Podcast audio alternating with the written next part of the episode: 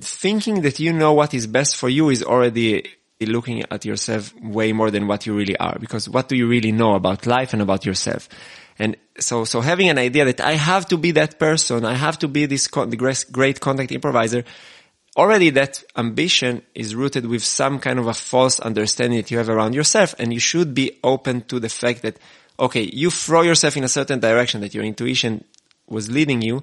But if you can stay open to the fact that you, that your intuition might not be the most precise and life wants to teach you something else, so then you can kind of ride the detour that life's offer you rather than insist. Being in the present moment is easier said than done. Meditation is one way to do this. But as soon as you have to be in the present moment with someone and react to someone else, another difficult level comes in. Improvisation theater has taught me a lot in this respect. And just a few weeks ago, I heard about contact improvisation for the first time. So I thought, let's invite Matan Levkovich to talk about contact improvisation, a form of result open dance.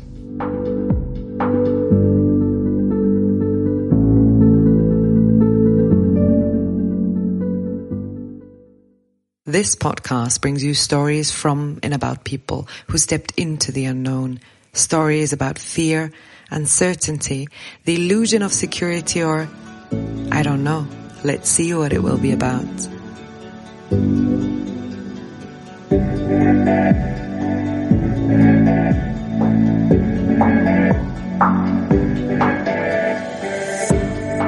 My name is Katarina Bayer and I will host you on this journey into the unknown.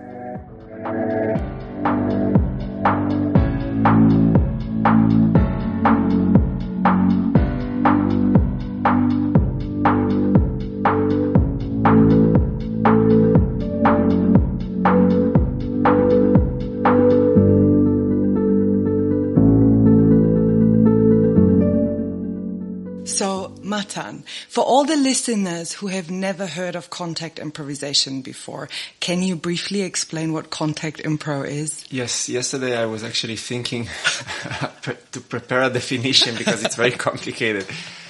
Uh, yes, I would say that contact improvisation is an an open-ended dance exploration that takes place with a, a partner or multiple partners and that in, can involve, but is not limited to the exploration of touch between the, the two dancers, and that there is a constant interplay between the dancers, where they touch, and the physical forces that affect affects them during the dance.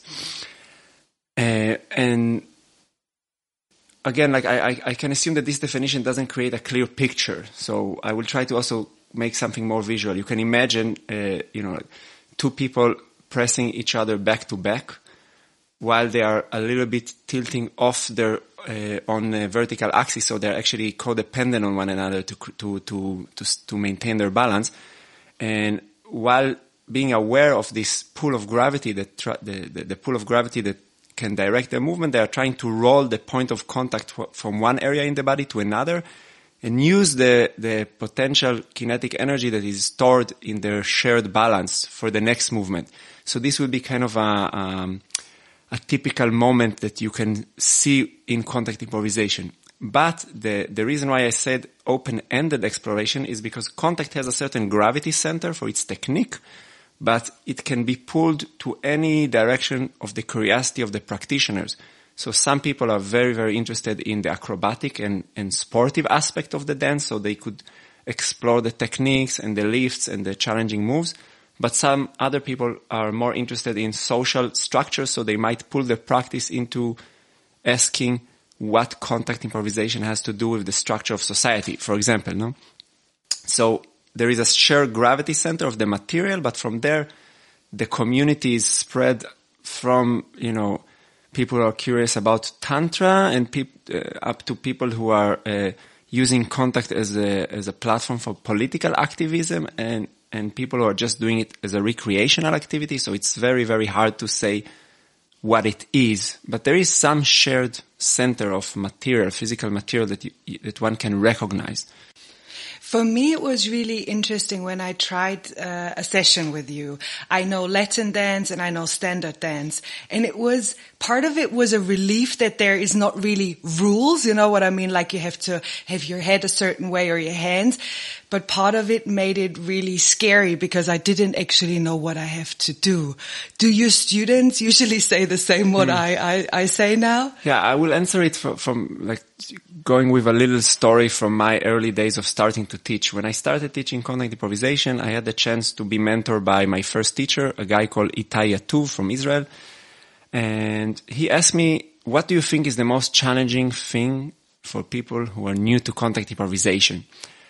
And I kind of started to think about the different techniques that we are teaching. And I, and, and, and I don't know, I came out with some few ideas. Maybe it's the, the, carrying the weight or going down smoothly to the floor. And then he told me, no, you're thinking already too in details, but just think very broadly. And then he, he said like the challenges are inherited in the name contact. For many people, being in contact with other people is a challenging thing. Mm. Physical contact, but also emotional contact. Whatever contact means, that's already a, a big challenge. And the second thing is improvisation. That for many, many people, the moment you are confronted with the freedom that improvisation gives you, you're, you're lost. Why? Because, okay, with freedom comes responsibility. And if you don't know what are the options or what is allowed or what is not allowed, so then you're, you're, you're just floating in, in space with not knowing where is left and where is right. So definitely what you have experienced is something that I keep seeing with people who are new to the form. And, and I think that it's also related to some degree to like a general tendency on how, how we teach movement and dance and sports in society. So it's very much, um, dependent on the transmission of specific forms. So, so diving into improvisation is always a, a big step. It's, it's I would say that improvisation is inherently more challenging than than learning a, a choreography. But also, again, there is this social tendency that we keep uh, teaching ourselves very specific movements, but not how to improvise movement. I mean, I don't know how about you, but I mean, of course, I played sport as a kid, but even when we played sport, it was mainly like the practice was okay, learning specific drills that are very predefined but we nobody was talking with me, for example, in, in my basketball years about the improvisational aspect of basketball. No? Like how to be creative in the moment while you play basketball. Nobody is, no, you have specific drills. Okay, okay, you pass the ball here, then you should go from the left, you should go from the right, and then something should happen. But what if the expected plan isn't working? Mm, we don't know, and nobody is talking about it. So I would say that it also, of course, translates to the challenge of facing improvisation for somebody who starts contact to study contact improvisation because there's not so much space to practice improvisation. It reminded me more of the difference between being an employee in a company and being self-employed. Like when you're an employee, you have certain more rules or a frame, and then suddenly you're self-employed, and actually you need to be creative, have your own ideas. And I was never really taught how to be creative. I mean, I had art lessons in school or something for an hour a week, but this improvisation and then being creative and just don't know what will be next is something I have the feeling we don't really learn. Mm, yeah, yeah, I can. I, I, think that for me, like when I confront like a, a, problem, like okay, how to teach somebody to be creative, which I think yeah. is a big, big challenge. First, I wanna break it down into various types of creativity because I think that also the word creativity can be understood in many different ways. So there are the type of people that can can envision something that doesn't exist. Mm-hmm. And there are people who are very good in creating variations from things that do exist. And both for me would be categorized under creative activity. But uh, I can say about myself, I'm a much more creative person when it comes to bringing new variation into life. So for me, if, if, since I'm aware of it, I know that if I want to kind of discover new approaches to dance, it's not going to be easy for me just to be in the studio and, and use what I know to bring something new to life. I, I would need to kind of touch different subject or go and explore other types of movement practices. and then think of how can I create variation from the new thing into the thing that I'm working with. And then I can come up with a completely new exercises that I've never done before. And another thing that I think that relates to creativity is that some people, their creative spirit comes when they are kind of retreating into their caves, metaphorically speaking, but maybe also practically speaking. And some people, their creative spirit comes when they are touching the material that they are playing with. So again, like me, if I need to sit at home and plan a class and write down what exercise I do and think of new ideas, I'm getting lost and nothing comes out. But oh, I would say that 99% of my ideas came while I was teaching. And then suddenly a student told me something and I was like, whoa, this is a super interesting idea. I've never seen that connection. And then suddenly I have a, a, a fresh thought that wasn't there before. And in the moment I, I can create a new exercise that didn't exist before. So, so it's already, I think, makes it a little bit easier to understand, like, okay, and, and another thing that we have to confront is that some people are not creative, you know, in, in, and, and, I, and I'm saying it not as kind of a negative thing because I think that creativity sometimes stands in opposition to conscientiousness. So a person who, who has really strong ability to organize and make things in order in their nature, they are people who are more challenged by chaos. And creativity is linked with the ability to exist in chaos. So that, okay, there is lack of order and then black, something new comes into life, a little bit like a kind of an evolution. Mm. And, and some people, their personality structure is geared to create order and not to exist in chaos. So, so then, and these people are very important. And I can see it also on a, like you know I, I, I was born in Israel and I and now I, have been living in Austria for 12 years and I see that on a national level Austria is a much more conscientious state than Israel you know things here are functioning they are organized but for example when covid uh, started you could see how a state like Israel that is very very on a creative side managed to very quickly come with a improvised solution. And it, for Austria, it took some time, kind of like, what shall we do? Things are not as they are supposed to be. But few years later, the infrastructure here is way more organized than anywhere else. So again, there's a little bit of a, you know, a Vorteil and Nachteil, advantage and disadvantages for both. So, but it's, I think that's very good to kind of ask yourself if you, because I think creativity is always, I mean, at least in the context that I exist, people always treat creativity as like, everyone should be creative and that's the best thing. And if you're not creative, you can, you will have a boring life and creativity is the, no, I mean, for some people, they're, they're just not creative in their personality structure, but they can have other, other gifts that are very valuable for society and for their community. So. You know, when you were talking, I was like, what personality would I be? And I'm the person who would plan and write down and have a structure. And then as soon as I'm there, I get rid of all the structure, but it gives me security to show up. You know what I mean? I have to plan the questions for this interview and then I ask like two of 30 and the other ones just come up. But it gives me security to actually start the interview with you. Yeah, and I, you know, I, I also I'm also hosting a podcast, and I also do that to some degree. When I when I write, then I find myself being able to be creative because somehow writing is an embodied practice. Like you are yeah. sitting there with in the moment with your thoughts, and you're trying to bring it into the paper. Yeah, so I can understand you, and I think that that's that's not. A, there is a tension between uh, the frame and and how you can improvise inside the frame or like the, the, the, boundaries you create. And actually yesterday, eh, you know, two days ago, I, I sat with a, with an interesting colleague who is visiting now in Austria who told me something very interesting regarding the, the, the notion of creativity. And I think that it, it connects a little bit to what we are talking is that there is this term, there is this notion that you can only improvise within clear boundaries. And, and but there are those who are improvising with the boundaries themselves. So there are those people who can be in a place, recognize, ah, that's the boundaries of the place, but how can I perceive the boundaries as something fluid that I can check what's beyond, beyond that? And these are the people that I mentioned that their creativity is to bring something new into the world that, that didn't exist before.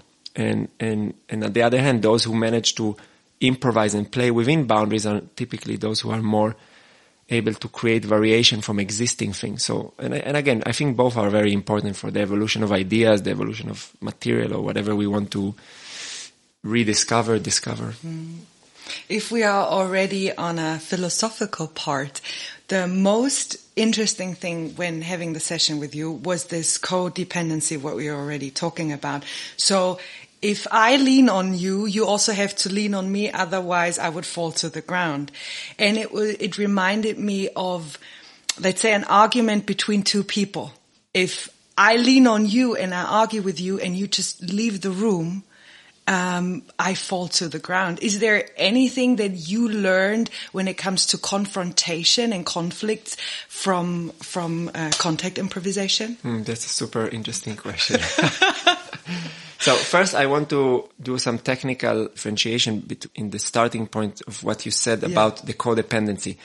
So from a, from a mechanical point of view, when you're dancing contact improvisation, there could be two distinct situations when one partner is leaning towards the other partner. So let's say partner A gives weight to partner B.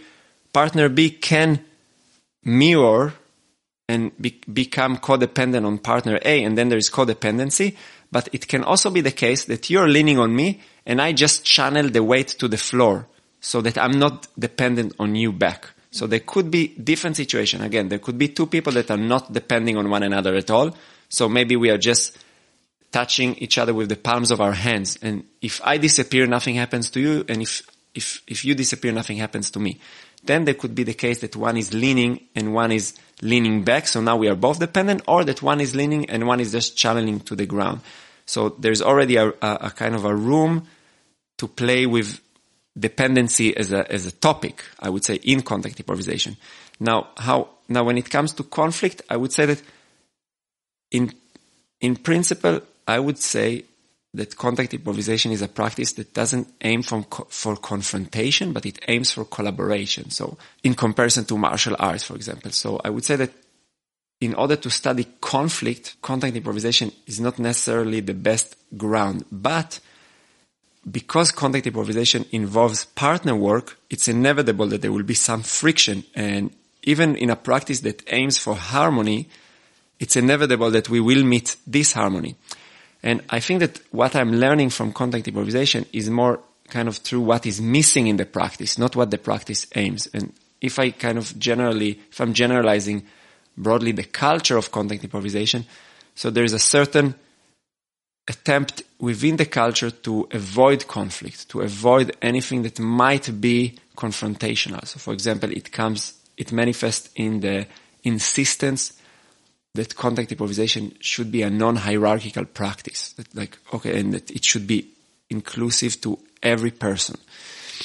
So that there wouldn't be any conflict. Because if I'm saying that contact improvisation, if I'm saying that there is hierarchy and some people are better than the other, it might create an emotional conflict for, for some people to recognize, okay, I'm better than you. What does it mean that I'm better than you? Of course, that's, that, that hierarchies are often can create, especially for people who are more agreeable, it can create tension. And the second thing that is very dominant in the contact culture is inclusivity, that everybody is welcome to practice contact improvisation, which I would say that fundamentally it's a very nice thing to do, no, like to, not to exclude anybody. Because of, co- of course exclusion will create uh, some kind of a form of uh, yeah, of maybe some feeling of isolation or negative emotion and, and to tell to somebody, hey, you're not welcome, it's already a confrontation. And by saying everybody is welcome, I'm already avoiding a certain type of conflict. So I would say that what I, what I've learned about conflict was more by watching how the culture of contact improvisation is, or what, what is the, is the, let's say the most dominant values in contact improvisation and what is the shadow that those values are hindering? Like what are the things that that we cannot pursue because of this insistence? And and I and I can speak shortly that for me, like the notion of inclusivity at any cost sometimes creates problems because, for example, I'm hosting every week a contact improvisation jam in Vienna. And there is a certain problem that often happens within contact improvisation circles about boundary crossing. And why? Because in the practice, there is, it's such an open practice and you need so much responsibility. And we are also using touch in a way that is so far from the norm that many times people who are just new to the practice can get completely lost. And I've seen it several times that you see two beginners working in, and they completely dive into this sensual realm. And when you see it from the outside, I would say it, it sometimes it looks like two people doing dry sex rather than dancing but they are so caught in the experience that they don't even notice, ah, oh, that's what is going on because they just got trapped in the pleasant sensation and touch and it's overwhelming. So in my jam, I said, okay, if you're a new, if you're, if you're a newcomer and you've never done contact, you're not allowed to participate. You can watch, but before you participate, go and take some classes so that you understand what you're doing. That's a form of exclusion. And I know that for several people in the contact scene, that seems like, hey, why wouldn't you want to welcome new people into the practice? And for me, in that situation, let's say, uh, safety becomes higher in the in my values than inclusivity. So so there could be situation where inclusivity would have negative outcomes. But when you come when you look at it from kind of an ideological perspective, or or if you just have a strong emotional attachment to this value, then you wouldn't even question it. So that's how I uh, I. It, again, it's a very long answer that maybe I answered not very directly, but that's how I learn about conflict through existing in the culture for many years. But again, like the practice in principle, it aims for collaboration, not for confrontation. So, you know, I'm, I'm also practicing Brazilian Jiu-Jitsu and there from day one, it's like, okay, somebody wants to control you. How do you stay calm? That's immediately, okay, confrontation is there in the room. Contact improvisation, the confrontation comes in a more subtle way and it takes more time to actually notice that we are also dealing with that. But as I said, some people are interested more in, let's say, conflict. And then you can see some teachers that are involving martial art ideas into contact improvisation. So, so again, it's not that it's not present at all. It's just not in the center of the practice.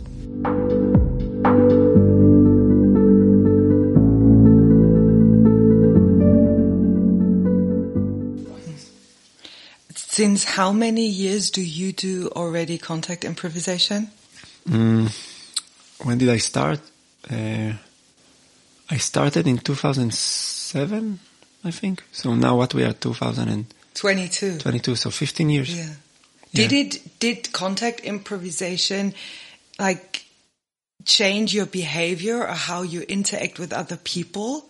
do you see? I mean, of course, there's always development within 15 years, and it's hard to say if it was just contact improvisation.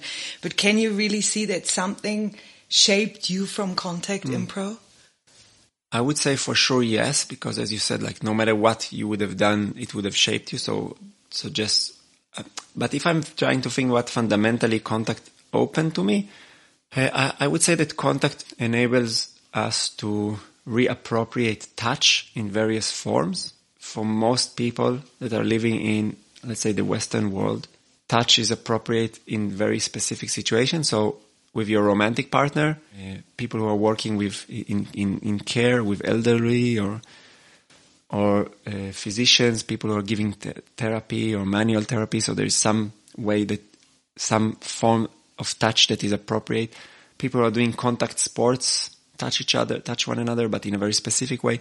And I would say that contact improvisation just enables us to explore touch as a, as a, as a, as a subject to discover different ways of different qualities of touch and, dif- and, and enables us to experience how, how do we feel about being touched and to some degree to differentiate between sensuality and sexuality, between aggression and intensity of touch, you know, like I would say that many people can, you know, if they experience very strong touch, they can immediately associate it into violence. And, and in contact improvisation, you have the possibility to experience different ways of, different qualities of touch.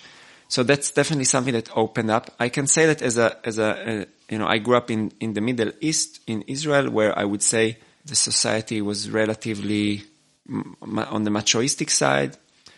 So contact improvisation also enabled me to find the pleasure of having physical contact with other men without this, uh, you know, as a kid, we, the only way I, I touched and have been touched by my friend was in kind of a competitive, rough way. you No, so any any intimate touch between men would immediately be categorized as homo eh, eh, as as homoerotic. Or, Yeah. So I think contact improvisation enabled me to find the pleasure of having intimate touch with other men. I just had a, a very good friend of mine who visited here in Vienna, and we we had a we went together to a to, to a contact jam, and we had a really really nice duet that really moved between this kind of more rough, playful, competitive into very sensitive and and and yeah. When I think about when I have like kind of memories from my old brother when I was very young, so I remember that he used to kind of torture me, but at the same time, you know, like kind of physically taunt me, but at the same time, you know, he would sometimes lift me and carry me because, it, so there is this mix between softness and hardness that I find it very interesting to, to explore. But I would say that fundamentally contact improvisation is not different than any other activity. If your aim is that you want to become more aware of yourself, you can do it through contact, but you can also dance contact for years and just repeat your own shadows. You know, it's not that contact has any supernatural ability to transform humans. I would just say that any activity that you take time and there is no particular outcome, desirable outcome, then you have a frame where you can say, okay, what is the, what is the value I get from doing that activity? Because if, you know, if you're dancing and you, you don't generate any end product, so the process becomes immediately more important than the result because there is no clear result. So in that regard, contact is special. And maybe that's again something that is unique in contact is our society. When we think about embodiment, we are very geared to work hard to get results. No, like this kind of paradigm. Like if you invest energy, then you can get some outcome. And in contact improvisation, you're really learning how rest and non-doing can serve for generating what you want to generate. So contact aims for a certain harmonious communication with the natural forces around you. So, so if I compare it to kind of like a, like a fitness model of the body where you want to strengthen the muscles and really build stronger body in order to be able to move in contact improvisation, one of the main topic of exploration is how to relate in a more efficient way to gravity, which is a force that is always there. So I can do very virtuosic movement, not because I've worked in the gym to strengthen the muscles, but just because I've learned how to move very efficiently and to align my body in a way that enables me to utilize the forces around me. So that would be something special in contact improvisation. But again, I, how it affects your personality, that's already, I think, a very personal question. Some people can do this process and become very humble and think about ecology and how to live in a more harmonious way in the universe. And some people can just develop an ego trip and say, Hey, I'm the most efficient mover, whatever, you know. So I don't know. It's very, yeah. Personally, I, I think I had ups and downs. I had moments that I really felt, wow, in contact improvisation, I'm just, it's just a, a ground for me to kind of express my shadows. And in some moments I felt, wow, it's really a place I can learn something and, and, and discover, uh, uh, how to alter my behavior in order to be more supportive for myself and for colleagues around. So. When when I did con, uh, contact improvisation, this one class with you, and also when I did improvisation theater, the thing that I took out from sessions is active listening. Like what you said already is like we have so much ambition and try to be better, but active listening, for example, is a skill that you have to be fully open to not have a preset answer in your head. And this doesn't work with contact impro, impro theater. And for me, this was the greatest learning because I always wanted to have the right answer already, you know, mm. and, and sound smart. And it just doesn't work with improvisation. Yes, yeah, no, I think that you're, you're touching something that is in the, maybe that's the meta skill of improvisation to be able to listen, no? Like, uh, because things are manifesting from moment to moment and in any moment there is kind of certain amount of potential of future action that could be taken and being able to listen respond or react or observe also like it's a very very crucial skill and i would say that it's not limited to dance improvisation or to theater it's i would say that every practice that is based every partner practice that is based on improvisation and in that regard, also sport could be part of that, demands this ability to to develop a sense of listening. I would say that in contact improvisation, we have the vocabulary to teach it. Mm. And again, I compare it to uh, Brazilian Jiu Jitsu, which is a very, very similar, you develop a very similar skill set from like contact improvisation. You listen through your skin to your partner, but the pedagogy of Brazilian Jiu Jitsu, nobody is talking about like listening through your skin. it's what we do, but nobody is talking about it. So the, the pedagogy is much more, I would say, uh, aligned with kind of mainstream fitness and like, okay, you break down a certain technique, you show it, then everybody copies. But what you actually do is that you're learning how to listen to your skin. That's what you do, but nobody talks about it. Or I would say that, of course, some teachers are talking, but com- it's not as common as in contact improvisation. And I think that's kind of the, um, that's maybe the, the related to the fact that contact improvisation is something that emerged from the experimental dance scene in the US. So it was always part of the world of performing arts. Uh, on, from a societal level, art is part of the process of reimagining society, reimagining human life. So it's part of, let's say, progressive thinking. And martial art, to some degree, is a much more, it relates to, uh, in its essence, to conserve life in, when you confront a conflict. So, so martial art is a much more aligned with the ideas of conserving something, how to prevent something from happening. And dance is how to, how to enable something new to happen. So, so I'm not surprised that in contact improvisation, the whole pedagogical approach is much more, let's say, new than in the world of martial art.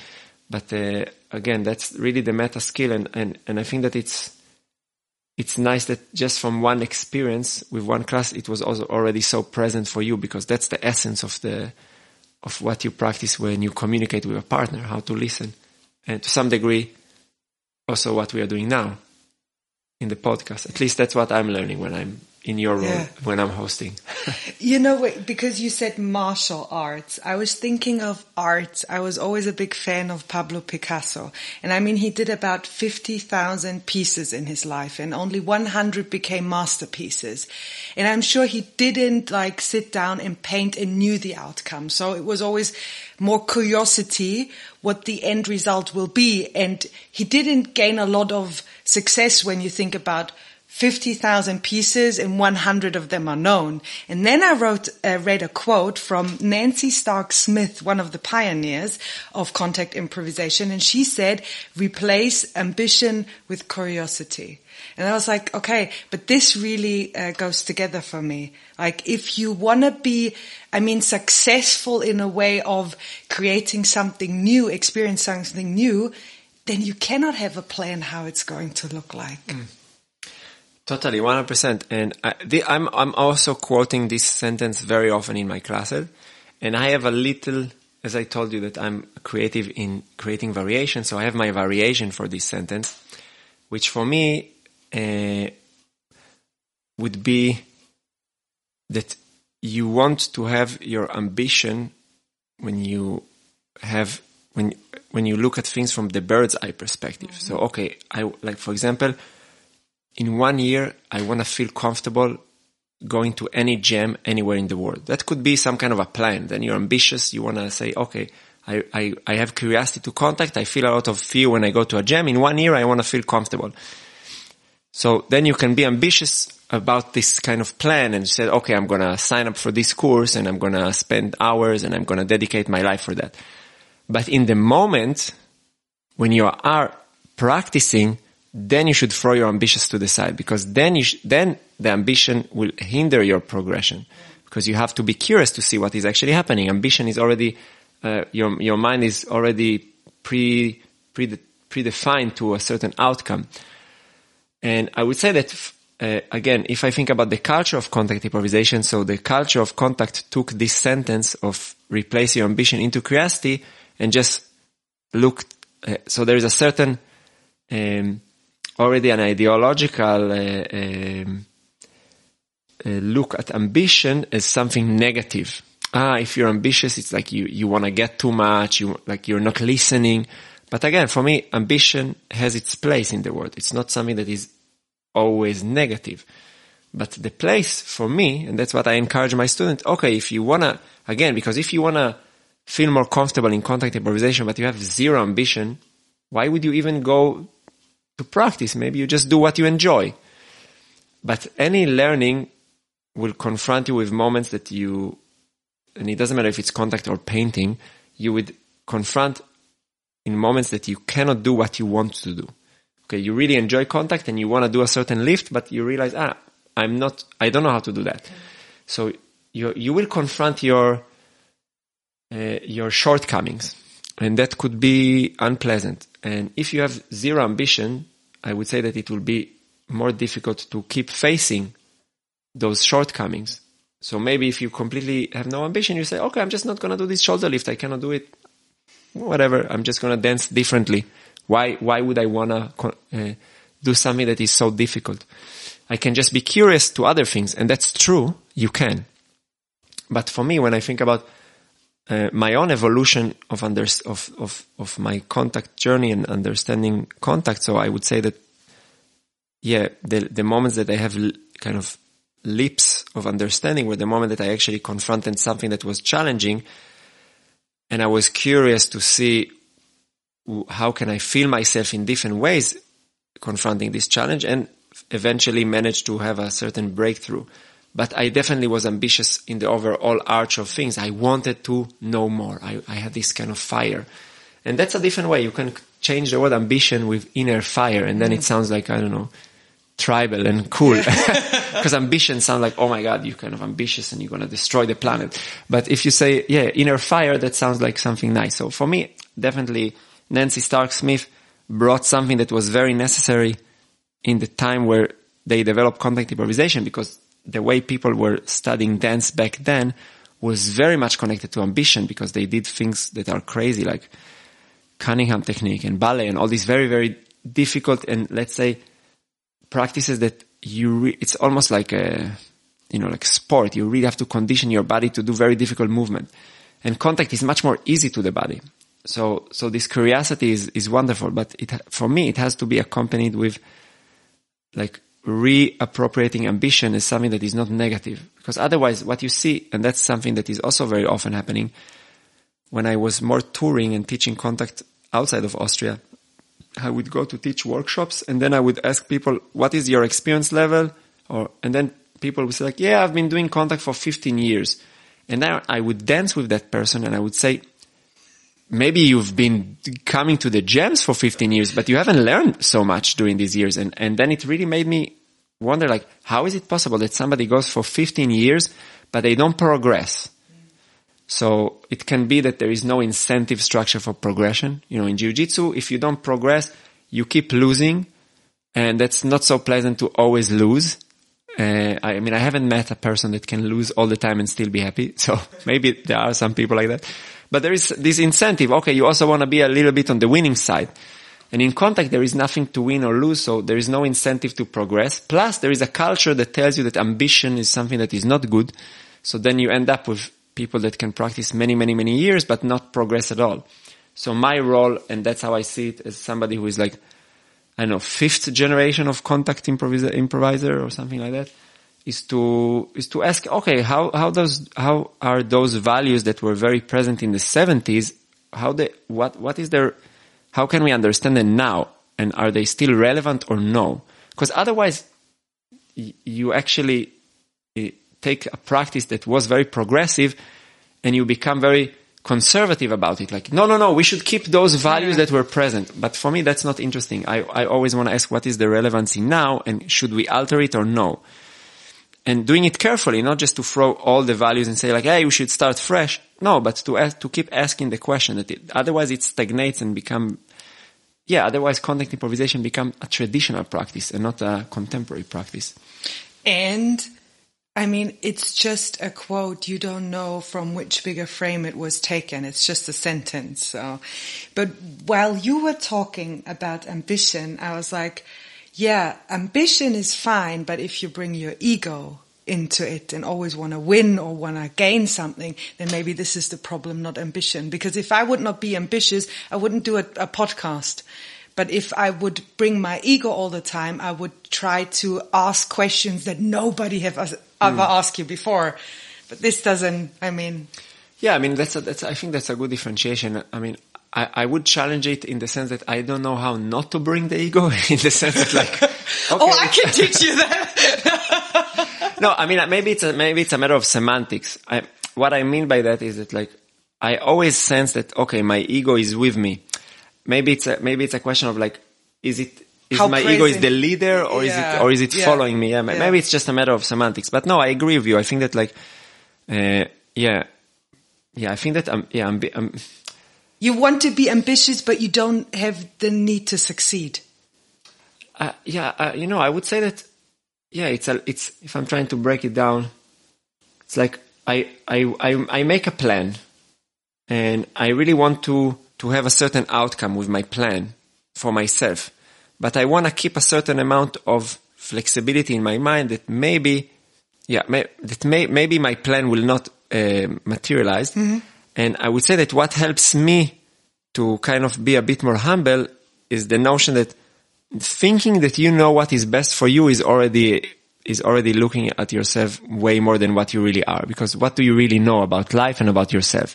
And so so having an idea that i have to be that person i have to be this con- great contact improviser already that ambition is rooted with some kind of a false understanding that you have around yourself. And you should be open to the fact that okay you throw yourself in a certain direction that your intuition was leading you. But if you can stay open to the fact that you that your intuition might not be the most precise and life wants to teach you something else, so then you can kind of ride the detour that life's offer you rather than insist. But yeah, that's already like a, you know, opening a completely di- and different direction. But I would say that to some degree, contact improvisation might show you this principle. You know, like you have a certain plan, you want to you want to go somewhere, but the physical forces around you just pulls you in a completely different direction. And then you can feel it if you do want to insist on your idea, you are in resistance to what is happening physically. You can experience it. Ah, wow, I need to engage with more muscle tone. I, I, I, I need to stop my partner from doing something. I enter a conflict. And sometimes conflict is desirable and sometimes not. And, and I think, yeah, to some degree you can sense it with your body when you're doing contact.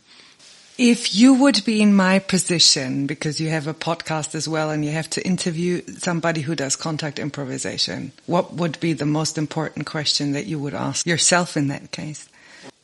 Something that you would always love that somebody would have asked you, mm. but nobody was ever smart enough to do. no, I, I, I don't know if, if it comes from that perspective about some, like, for me, there is a certain question that I would say that is, maybe not well enough uh, addressed is what the hell are we doing there? In, and I'm saying it in the sense that like on one hand it's very clear that okay it's a dance form we go and we use touch to roll around but for me, contact improvisation opened so many other realms in my life and, and, and confronted with, me with so many different layers of my personality, of my habits, of my desires, my ambition, uh, my ambition, and so many other aspects that, that, that I haven't seen in other physical practices that I've been doing. And I have the feeling that like, we don't, like, that as a community, we are, we are, we are not fully in understanding of what is the potential of this practice because it's such a new thing. And on one hand, we know what we, we, we, we have some technical framework, some exercises, but when we go into the gym, we are entering a space which is more ambiguous than, uh, than clear. So, so in a way, even though that when I think of, yeah, contact jam, I know exactly what I'm going to see there. I, the experience could be so wild that I, that I don't really know what we are doing. And like, what is this activity? Is it, is it therapeutic? Is it spiritual? Is it uh, recreational? Is it sport? Is it, and I think that those are questions that, uh, uh, I mean, definitely people contemplate on it. And th- there is also like a body of uh, work called the Contact Quarterly that was created, curated by Nancy Stark Smith and, and, and a few other people in the community of like a collection of writing around contact. And I, I think again, many people reflect on what is it for them. Uh, but I think that this kind of potential is really unknown because it's, uh, yeah, because there is something that happens when a bunch of people enter a room with curiosity uh, not really knowing what will happen. It's very different than a bunch of people that enter a room kind of knowing what they're gonna consume. And, and this leaves a certain room for, yeah, for the unknown, for like, hey, we don't know what will happen. So I think that would be an interesting question to have a, have a larger discussion in the community. Me personally, I, I, yeah, it's hard for me to kind of come up with a, now I find the pressure like, what is a smart question to ask? will just stay dumb and say, I don't know. Uh, I don't know is, I think, a really good answer for some situations. Anyhow, I have three last questions, three questions I ask every interview partner. They are more broad and general. So the first of the three is, what is your biggest fear? Hmm. To lose, to, to lose the courage to confront my my biggest issues. And I feel like there are certain things in my life that I'm that I, I'm confronting right now that are challenging. And the most important factor is to stay courageous to face them because the easiest thing is always just to just look look look to the other side and say okay I just don't want to deal with that. Yeah. but the courage is a is a quality that will really determine if I will be able to actually face it. And I think that to some degree it's connected to this kind of hero archetype that nowadays I see as something that is uh, very often looked as some negative thing in society, but I think that it's a very, very important quality for the individual to maintain. So that's my fear, not to, to lose the hero inside of me. Uh, second question. What are you currently doing that you still don't know how it will turn out? Hmm. Ah, yeah, I'm, I'm, I'm, I'm in the process of establishing, uh, I started, uh, last year in 2011. I started. 21. 21. Sorry. it's, it's both are with one at the end. So, yeah. 2021 was the first year that I started teaching a long educational program in Vienna. And it was kind of in response to the COVID pandemic. And now it's the, se- I'm starting, I've just finished the registration for the second year for the program. And there are a group of 50 people that will start studying with me in different programs. And I have no idea to where this project will evolve. I have some kind of a, I, I made some kind of a vision board with a, a coach a few weeks ago with like, where could this place be in five years? And we threw some kind of imagination, but I have no idea what will happen and if it's going to materialize or in which way it will materialize. And I'm, I'm very excited to live that evolution to see where will this project end up. And maybe in a few years there will be a, a building that is called the Movement Lab and there will be like a real dance school here in Vienna and maybe not. And I don't know. The last question is less a question and more something I ask you. If somebody now listened to this interview and is like, wow, that's interesting. Is there anything like any task or anything you can give them and say, try this and everything we talked about they can bring into action, that they can start learning from what we talked about? Yeah, I, I would say maybe something that I also always, always, I'm often encouraging my students to do. Because contact improvisation for me is anchored in a bigger umbrella, which is embodiment and developing a relationship with my body. From that perspective of I'm, I'm building a relationship with my body, I can later go and approach contact improvisation as one way of doing it. So kind of that's, that's, this is in my own particular case. So I would say that one thing that I can advise every listener is when you wake up in the morning and you're lying in your bed, and I don't know if you wake up with an alarm clock or just kind of naturally you find yourself conscious. So before you automatically come out of your bed, just take a moment to observe and sense your body and then try to make a conscious decision. which kind of movement you want to do in order to come out of bed. Are you going to roll to the left? Are you going to roll to the right? Are you going to spend time sitting first and then standing up? Are you going to shift to your hand and do a push up to, to lift yourself? Are you maybe going to do a kick up roll if you're like very ambitious and energetic? but that you, you insert a, a tiny moment of body awareness into your day. And that for me would be like, that would be one of the reasons why I practice contact improvisation because it's a space where I can practice body awareness. And that would be a nice practice to start having that kind of flavor in your day. Thank you very much. Thank you.